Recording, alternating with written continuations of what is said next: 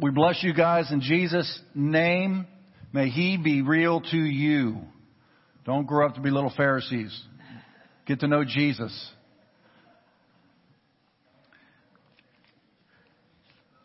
Before we, uh, man, I just love God's Word so much. Thank you, Father. Thank you, Holy Spirit. Thank you to all those who gave their life for us so we could have this book right here.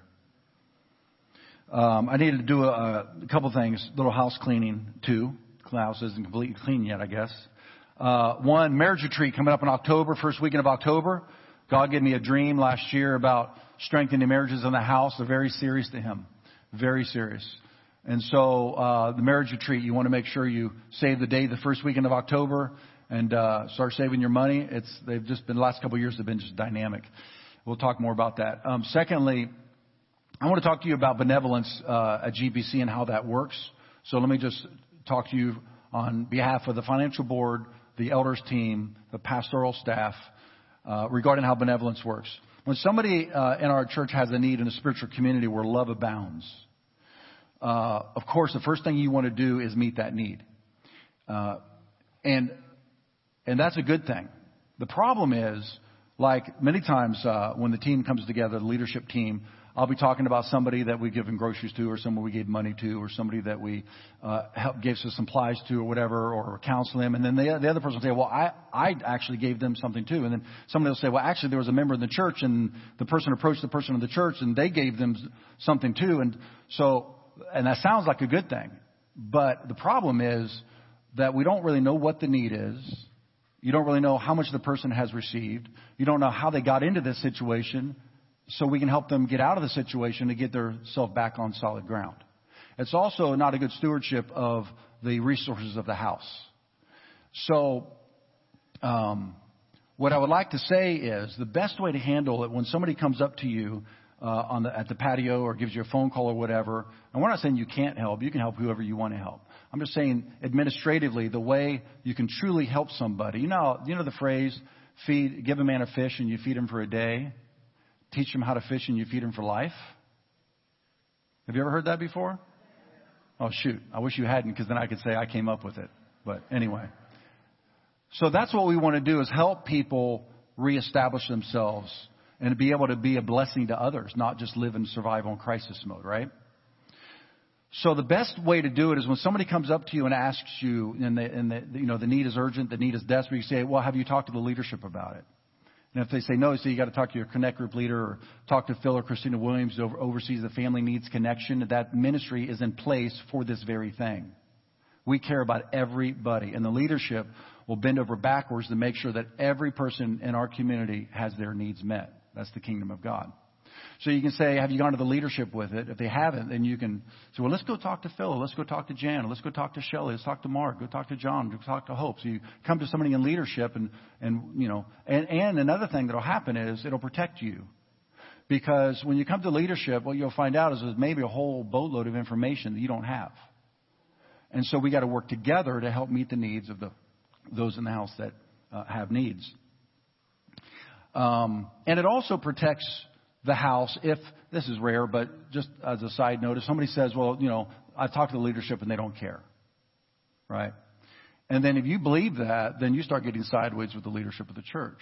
And I guarantee you that's not the case.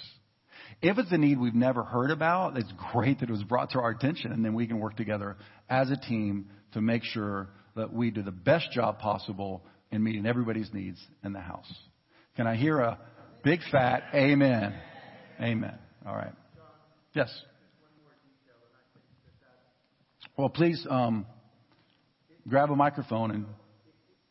Oh, you're going to say it to me and I say it to them? Okay.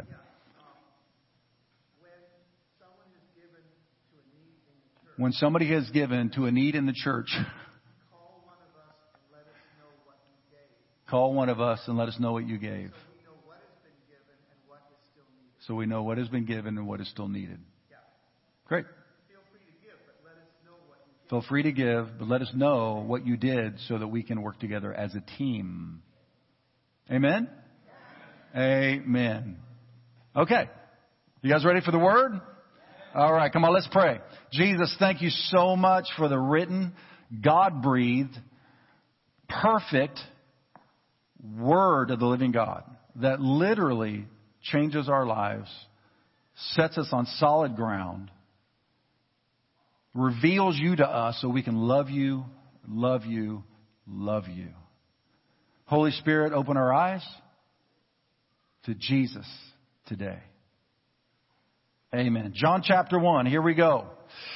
So, we decided uh, as a congregation, well, actually, we decided as a leadership team, and then you just came along to study John chapter 1. Unless some have gone to a different church since we started that, then you're not coming along, but I believe better things of you. John chapter 1, and this is the fourth week. This is part four, and we haven't got out of John chapter 1 yet, and we're going to teach the book. So, we'll see if Jesus comes back before we finish. John chapter 1. Ah, it is, I mean, it's just, the Bible is so amazing that you can be in John chapter 1 and we could be here a lot longer, but I'm going to do my best to polish it off today and we're going to get into John chapter 2 next week and Pastor Mark will be teaching. So John chapter 1. Today I'm going to title this message, It's All About Jesus. Will you say that with me? It's all about Jesus. Say it again out loud. Come on. It's all about Jesus. I'm going old school today because I left my phone somewhere. I think it's at a music store somewhere up in Ramona, but they're closed on Sundays, and so I haven't had my phone. So I'm going to old school. Do you guys remember paper? This is what it looks like.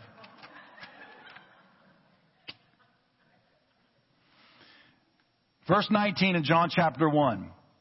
Now this is the testimony of John. Everybody say testimony. This is the testimony of John.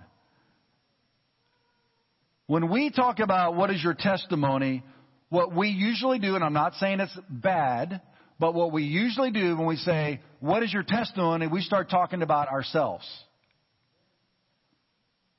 Even this is what Jesus did in my life.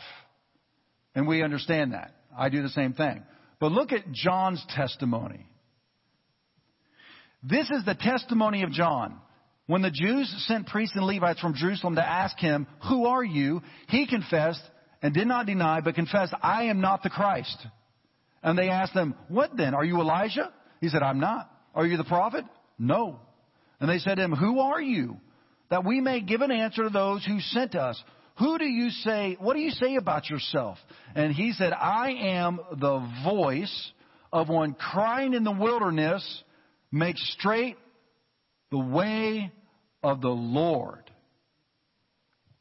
John's testimony was Jesus, Jesus, Jesus, Jesus, Jesus, Jesus, Jesus, Jesus, Jesus, Jesus, Jesus, Jesus, Jesus, Jesus, Jesus, Jesus, Jesus.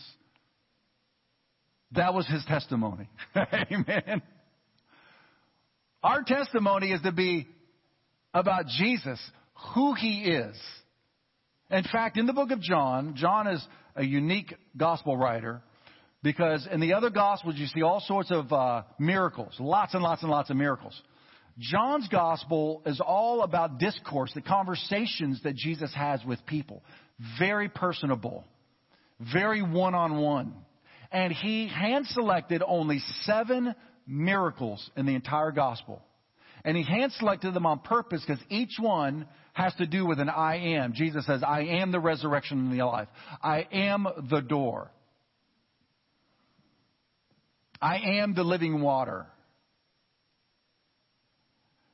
I am, I am, I am, I am, I am.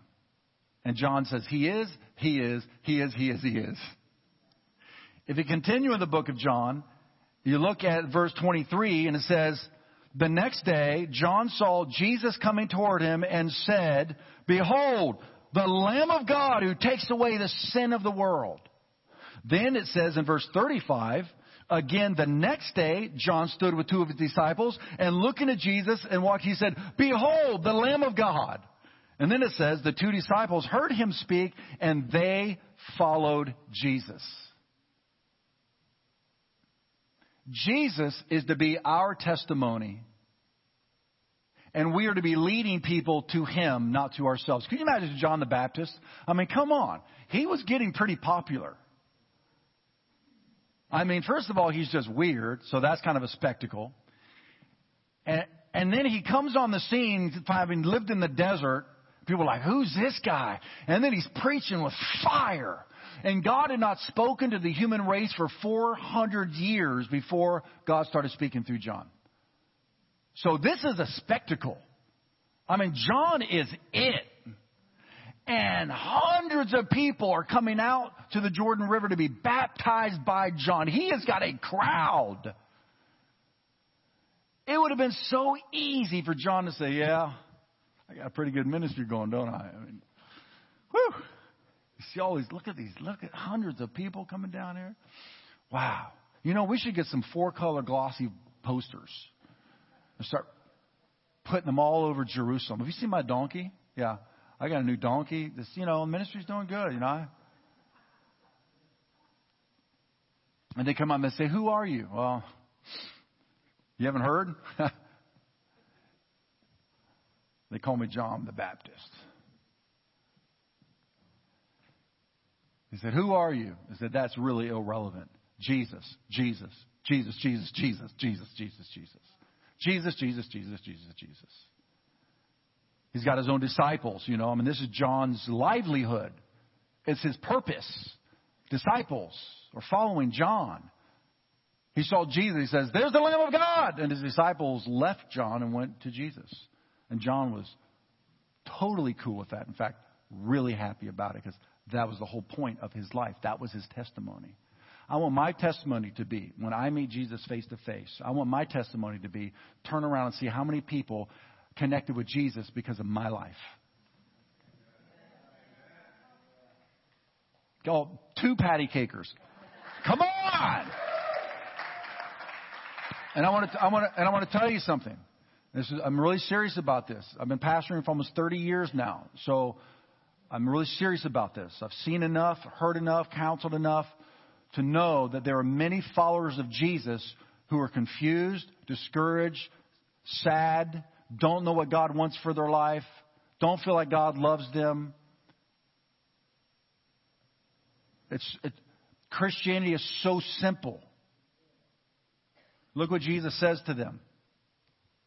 And I don't say that to condemn, I'm saying that to try to help all of us get back on the simplistic path of having sincere love for Jesus and just following him. That's our life. So, verse 38 Then Jesus turned and seeing them following, said to them, Rabbi, uh, no, Jesus said, What do you seek? And they said to him, Rabbi, bless our lives. We heard you're a miracle worker. Bless me, bless me, bless me, bless me, bless me. Is that what they said? No. They said, Jesus, where are you staying? That's a great question.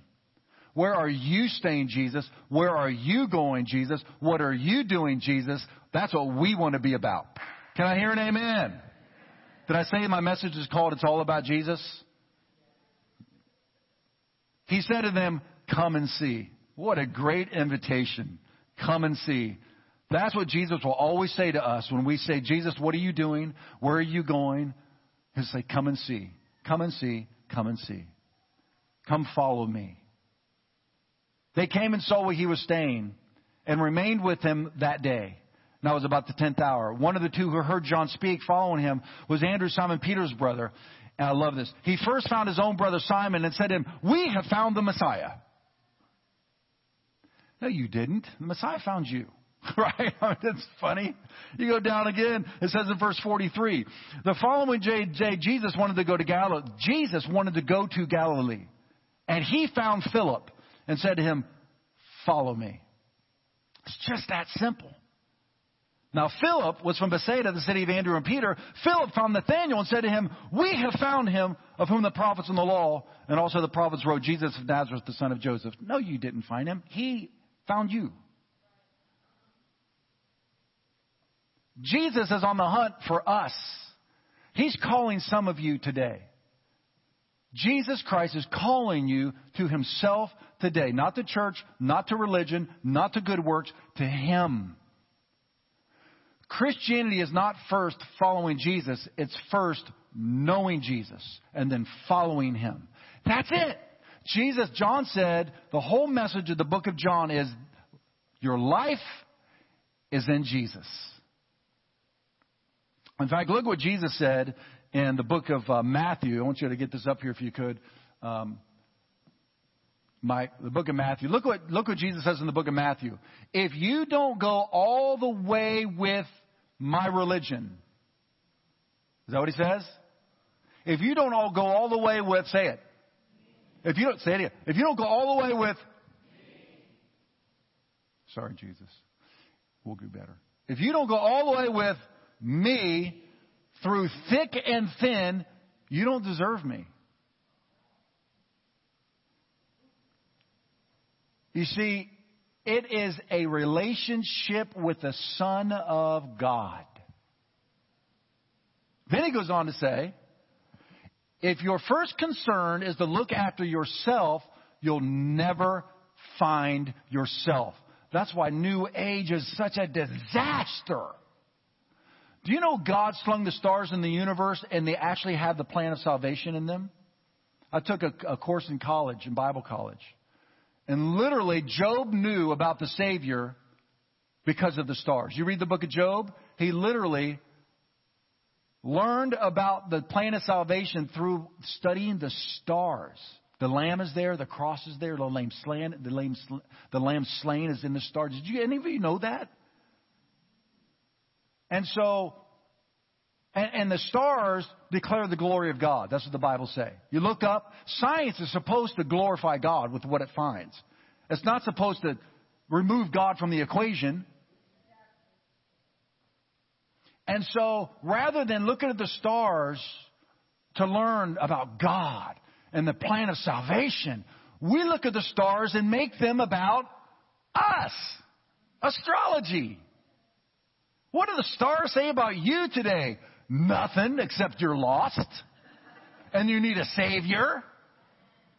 We make everything about us, us, us, us, us. That's why you're so doggone depressed. Seriously, I mean it. You say, well, what about me? Well, go, let's, let's see what he says. If you, if your first concern is to look after yourself, you'll never find yourself. But if you forget about yourself and look to me, you will find both yourself and me. Jesus Christ said that. We invert that thing, which is the problem with Christianity. When I've had people say this to me over the years, well, Christianity just didn't work for me. Like when I'm witnessing to somebody, oh, I used to go to church, but, you know, it just doesn't work for me. Well, guess what? He wasn't working for you. You're supposed to be working for Him. That's why it didn't work. I have four disciples. Jesus. Now go. Okay. I really, I mean this, like deep to the core of my theological being. This is the problem. You say, well, what about me? I'm going to tell you something that's profound, but I didn't come up with it. Jesus did. If you and I will focus on Jesus, He will focus on you. That's how it works. He said, Jesus said this. Don't worry about what you're going to eat and what you're going to wear, what you're going to put on, where you're going to go, and what you're going to do. Don't fret and worry about these things. Seek first the kingdom of God, and I will add all this stuff to you. Isn't that a much better plan? It's such a better plan. My wife have been, and I have been doing this before we knew each other and ever since we've known each other. We are about Jesus. Jesus. Jesus. And He has added stuff to us that we could never have added to ourselves. Not to mention the internal peace, hope, I mean, for example, my dad was so rich, I can't even tell you how rich he was. I mean, we got married, and I told my wife, you know, my dad's rich. He has money. And she she had met him until the day before the wedding, and that's a long story. So, after we get married, we go to Ohio to visit him. We pull up to my dad's estate with these huge gates with our initials E on the gates, and these gates start to open, and my dad's estate opens up that had multiple homes on it. He built himself the largest home in the state of Ohio. And he built it himself because he was a builder. 32,000 square foot home. And that was one home on the estate. They opened. She looked at me and she said, You told me your dad had money. You did not tell me he has money. well, let me tell you something about money. The Bible, the book of Proverbs says, don't put your heart, don't set your heart on money because it grows wings and flies away. And guess what? My inheritance grew wings and flew away. She said to me, I would just want you to know I did not marry you for your money. And boy, was that tested. And there she still is. So I, so let me tell you something. I must be worth more than millions of dollars because she's still here when it left. So look, but here's, here's the point. You're out. But here's the point. Amen. Here's the point. When our inheritance went away, it was disappointing and we moved on. I have a friend who's an, uh, an estate lawyer, and she she says every time a family comes in and there's money on the table, they fight like cats and dogs. She says Christian families come in, and she says I say to myself, this family, the way they treat each other, the way they are true Christians, I believe they're going to do it right. And she says they never do it right. They end up fighting and clawing and getting offended and and that started happening with my family. And Hope and I were like, we're out. You guys can have whatever you want. We're going on. And we have not missed a beat. And the way we lost our inheritance was unrighteous. But you know, it's like, we forgive them. We're moving on. We, we don't have time for that. God is our source. God will provide for us. And man, has He provided for us. We don't have bitterness. We don't have grief. We don't have anger. We're not offended. And we are blessed, blessed, blessed. The Bible says God will add, God will add blessings to you and he will add no sorrow with it. But if you pursue riches, you will pierce your soul and your heart with sorrow. Man, this is good preaching. All right. What about me? Well, look at this. We see Jesus first, and then we find ourselves. That's the gospel.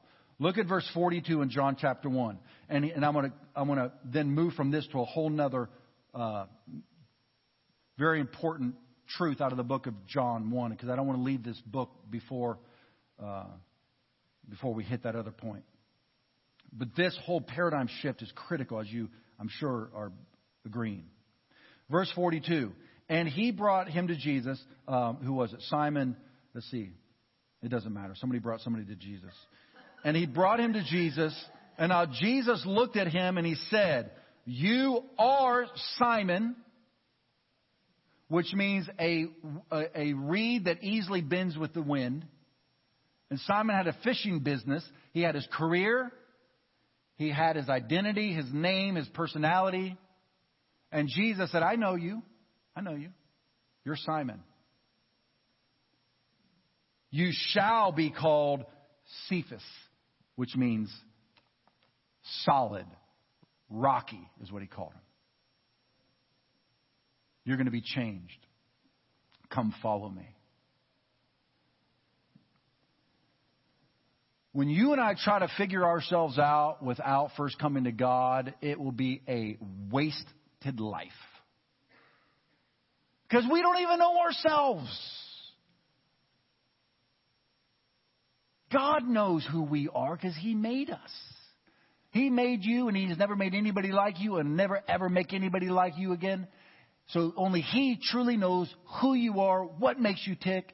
You go down in this passage, well, let's read it. Watch this somebody else. Look at this they found somebody else, Nathaniel, verse 46. And Nathaniel said, Can anything good come out of Nazareth? So, so Nathaniel's a cynic.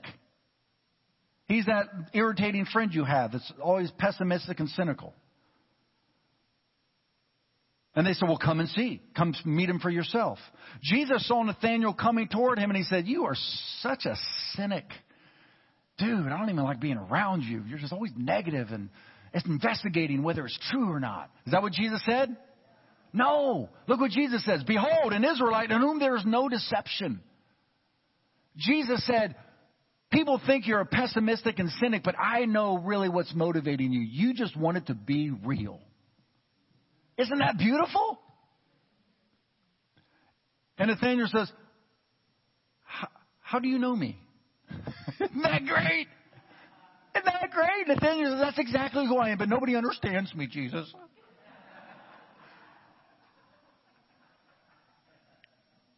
And Jesus I understand you. I made you. He said, Before Philip called you, when you were under the fig tree, I saw you. Nathanael said, Rabbi, you are the Son of God. You're the King of Israel. It didn't take much. It didn't take much. You guys know people in your lives who are skeptics? Just pray for them that they have an encounter with Jesus. They just want it to be true. That's what's going on there. That's why you can't live like an idiot and profess Christ because it completely, it completely negates your testimony of Jesus. That's why I mean I am I am uh, I I got to talk I got to talk about the other things. So I, I won't go there other than to say I am very astutely aware that every person I come in contact with, I am representing Jesus to them. Which is why I'm so careful on Facebook. I'm oh gosh. So careful of the words that come out of my mouth. So careful about the way I treat people. Okay, let me ask you a question. If you own a tree and your tree's branch breaks off, a massive tree, and it breaks your fence and falls into your, no, I'm sorry, and it falls into your neighbor's yard, whose responsibility is that? No. The law says it's the responsibility of the person's whose, who, whose, whose yard the branch fell in. Yeah. So this happened to me with my neighbor. And uh, so I texted him and said, Hey, do you know that your branch fell into our yard? It's massive. And it's the second time it happened. And uh, so I didn't, I didn't get any response for like three days. And finally said, uh, I'm out of town. I'll, I'll look at it when I get back. So they, he got back, and I'm waiting for him. I get a text, and he says, Yeah, that's a big branch. Let me know if you need any help. And I said, How about we meet at the tree in 10 minutes? So we go out there, and I said, Your, your text kind of, kind of threw me off. I mean, it's your tree and your branch fell into my yard and you're telling me it's my responsibility? He said, Yeah, that's right. That's the law. And so my mom's in there looking at the computer, looking at the actual law. And I said, This is really strange to me. And I'm sitting there thinking, I could destroy my testimony right now by fighting over whose tree branch, whose responsibility is. I said, I just want you to know that if my tree fell into your yard, I would be cleaning up within 24 hours. But don't worry about it. I got this. Shook his hand, said, I'll take care of this. And I walked in the house. And I had some people saying, You got to call the police. You got to go for it. You need. I said, I'm, No. The Bible says that. Hope sent me a text. It's the glory of a man to overlook an offense. Am I going to lose my testimony so I can win an argument about a tree branch? You're welcome.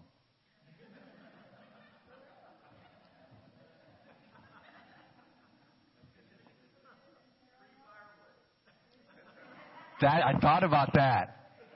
I actually had that thought go through my mind. Thank you for the cord of wood.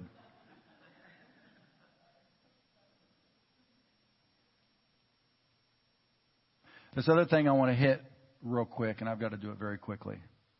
Gosh, I'm going to do this very quickly. Gosh, okay. Because I didn't start until 11 o'clock. We got a late start today. So can I have some grace? Mark, tell me how much time I have. No, really. No, seriously, give me a time. Okay, good. Ten minutes. Can I have ten minutes? Okay.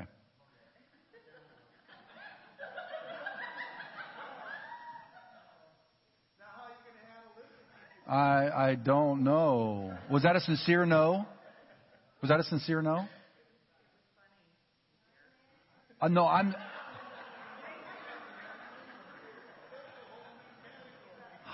I want to I want to explain to you what's going on here right now. For those that are visiting, we have the joy of the Lord in this church. That's what's happening. We're not nervous in the service. We don't take ourselves that seriously, but we take Jesus very seriously. Amen? Okay.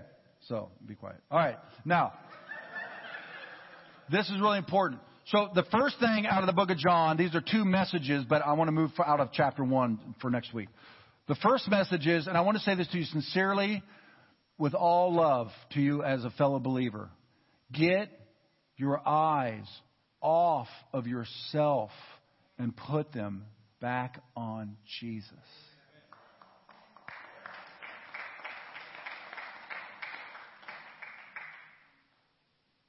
The peace will immediately be restored. And then he will start talking to you and give you wisdom. He'll say, Follow me. Let's, let's go this way. And all of his paths are peace. That's what the Bible says. The, all the paths of wisdom are peace. You're frustrated because you're so locked up in your own frustrations. So John the Baptist says to these guys, uh, I'm not the Christ. They said, Who are you? Now, the Pharisees, and I'm going to close with this the Pharisees, who were the religious authorities in Jerusalem, which is the epicenter of religiosity at this time, they defined the Jewish religion, which is Christianity hasn't been birthed yet. So Judaism was like the power, religious power center. And the Pharisees were the administrators of it the priests and the Levites were the ones who were shepherding the people and teaching the Bible. So the Pharisees sent the Levites and the priests, the pastors, to John the Baptist saying, Who are you? John the Baptist said, I'm not the Christ, but there's one standing right in the crowd that you, you don't even know him. You don't even know him. In fact, they ended up killing him. It was the Son of God. They had a relationship with their religion. And when God, the God man, when God came down in the form of a man and stood in the crowd, like physically in the crowd with them, taught on a daily basis, healed the sick, raised the dead, had wisdom to the point where they stopped asking him questions because he was so full of wisdom. They just, the lawyers and the Pharisees and the teachers of the law, they kept trying to trap him and he just kept doing circles around him. And they finally stopped asking him questions because he kept humiliating them in public. These guys controlled the human race with shame, with guilt, with religion, with rules. They had, they, they were the power center, man. They controlled everybody. And Jesus comes along and he's bringing freedom. I mean, it's just amazing hanging out with prostitutes and drug addicts and, and tax collectors and the worst of the worst and people that not, aren't even going to church and aren't even tithing. And Jesus is at their house having dinner with them. How dare could he hang out with these sinners? They hated him. And John says, He's God. And you guys can't even recognize God right in your midst. So I want to tell you a story. I ended up being grafted in as the apostle of an organization of about 75 churches down in Mexico. And when I went down there, they were so religious you can't even breathe when you're in the room. I mean, their rules and their regulations, the way they dressed, the way they worshiped, the what they taught, the whole thing was just so. It grieved me. I'm like, what in the world am I doing here? After about five years of going down in there and serving, giving money, food, paying things, preaching, teaching, the Lord said to me, there's a religious spirit in this organization, and I'm going to use you to drive it out this weekend. I'm like, Mark's available. I don't even want to go down there in the first place. This is horrible. What does that even mean? What does that even look like? So I get to the Tijuana, Tijuana, Air, Tijuana Airport, Tijuana Airport. Mario, who has our sister church in Tijuana, and he and I travel all over the Mexico together through these churches. I get to the airport and I said, what did Jesus want you to teach this weekend? And he's going to do the youth. He said, I'm teaching about how Ananias and Sapphira lied to the leadership of the church and the Holy Spirit killed them. So the next generation, the youth, picked them up. It says the young men picked up their dead corpses and, and buried them. He said, I'm going to teach about how um, the next generation is going to throw out the old generation because they're not going to move with God. I said, Oh, God, thank you. I said, I'll tell you what we're going to do. When you're preaching, I'll be out front with the car running. And when I'm preaching, you be out front with the car running because I don't know if we're going to survive this weekend. And I'm going to tell you, I preached, I have never felt up to that point or since the anointing like I did that weekend. I was preaching on grace, grace, grace, grace, grace. And I even used this illustration, and this is important to hear. I used this illustration. I said, what if, I talked about how Jesus led Matthew to the Lord. Matthew was a tax collector, and uh, uh, he was just, all of his friends were sinners, and he got saved. He threw a party. All these sinners come. Jesus goes to the party. I said, what if you were walking down the street and you saw your, through the window of a house and you saw a party going on, like a party going on, and you saw your pastor sitting at the kitchen table?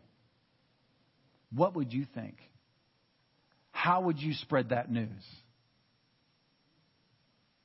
Okay. After I preached the next night, a preacher from Argentina came. He's overseen 100,000 believers in Argentina. He's preaching. I'm sitting on the stage with the president of the organization that I am the apostle of. And the preacher from Argentina said, What would you do if you were walking down the street and you looked into a house, there was a party, and you saw your pastor sitting at the kitchen table? And the president and I looked at each other and just went.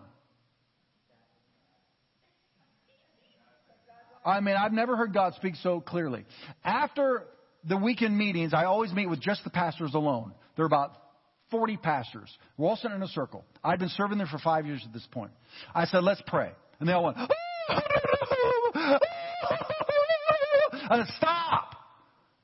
Right? This is my weekend. I can do this now. Up to this point, I've just let it go on because I'm serving. I said, Stop! I said, What are you doing? What is that?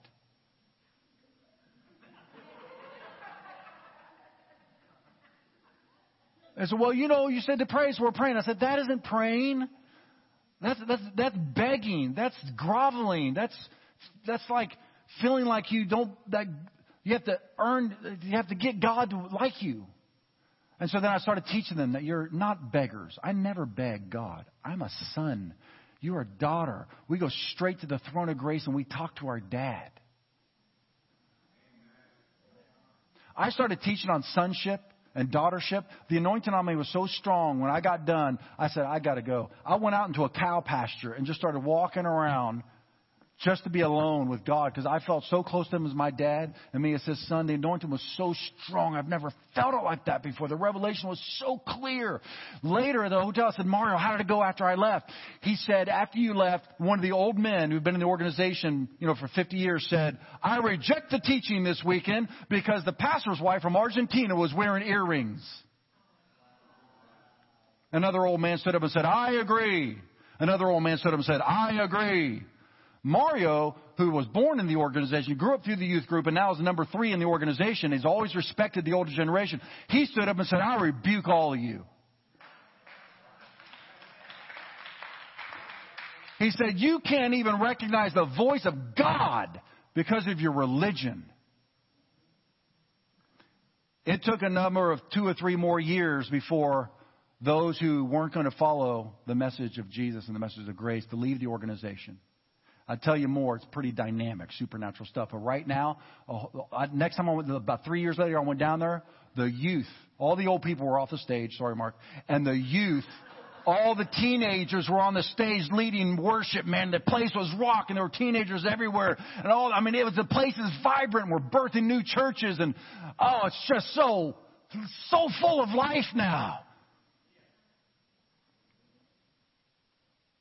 This is what John the Baptist was saying. You can be so committed to your religion, you miss God. And I don't want that to happen here at the Gathering Place Church. I don't want it to happen to you. I don't want it to happen to me. I don't want it to happen to my kids who are growing up in the environment thinking they know God, but all they know is church. I've been praying from day one that they will meet Jesus for themselves. So that's what happened to me. Let's all stand. I'm going to let you guys go. Get your kids.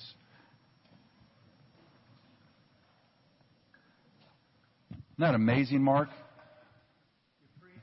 There's one among you, you don't even know him. You can't even recognize God. It's been happening ever since. It's been happening ever since. The leadership's passion of this church is that you and we all will know Jesus and follow him every day. That's Christianity. It's not a religion, it's a relationship with the Son of God. And the Holy Spirit illuminates him to us. Everything you know about Jesus was a gift from the Holy Spirit. We just close your eyes as palms face toward heaven and just say, Jesus, I need you. Come on, come back to Jesus. Come on, church. Say, I need you, Jesus. Reveal yourself to me all over again. I don't want to be religious. I want to know you. I want to follow you. Whenever I'm talking to somebody, I imagine Jesus right between me and that person. Just say his name. Just say Jesus. Holy Spirit, come. Holy Spirit, illuminate our eyes and our hearts to Jesus all over again. Restore our first love in this church. Jesus, we ask that you forgive us for making it about everything else but you.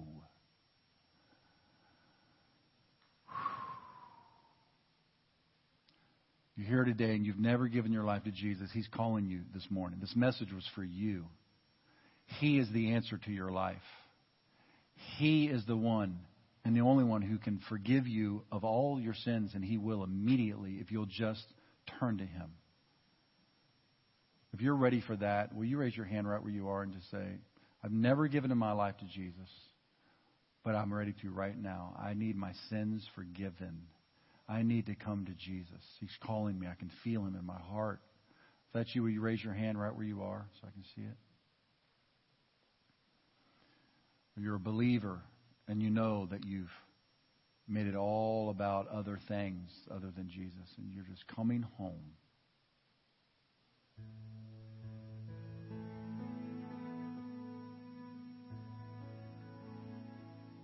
Just ask the Lord right now. Just ask Him, say, Jesus, will you restore my first love? It's right there to say, Jesus, restore my first love. Restore my first love. Bring me back to the place where we first met.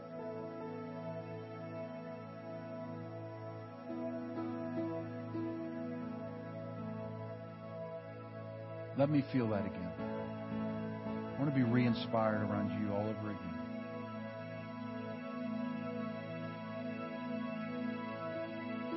Quit pursuing myself, and I'm going to start pursuing you again.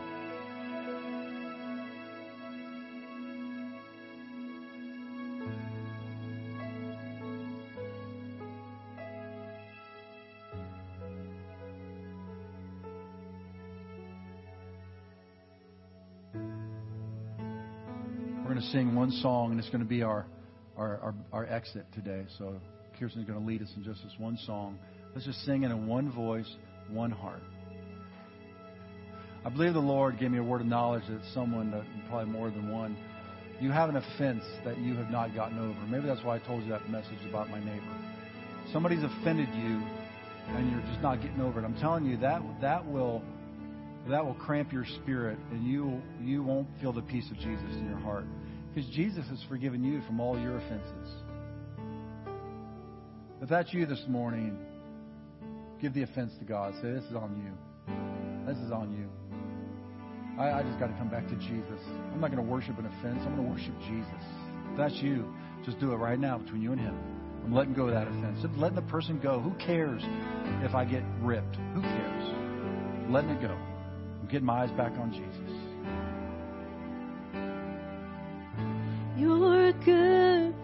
Father. It's who you are. It's who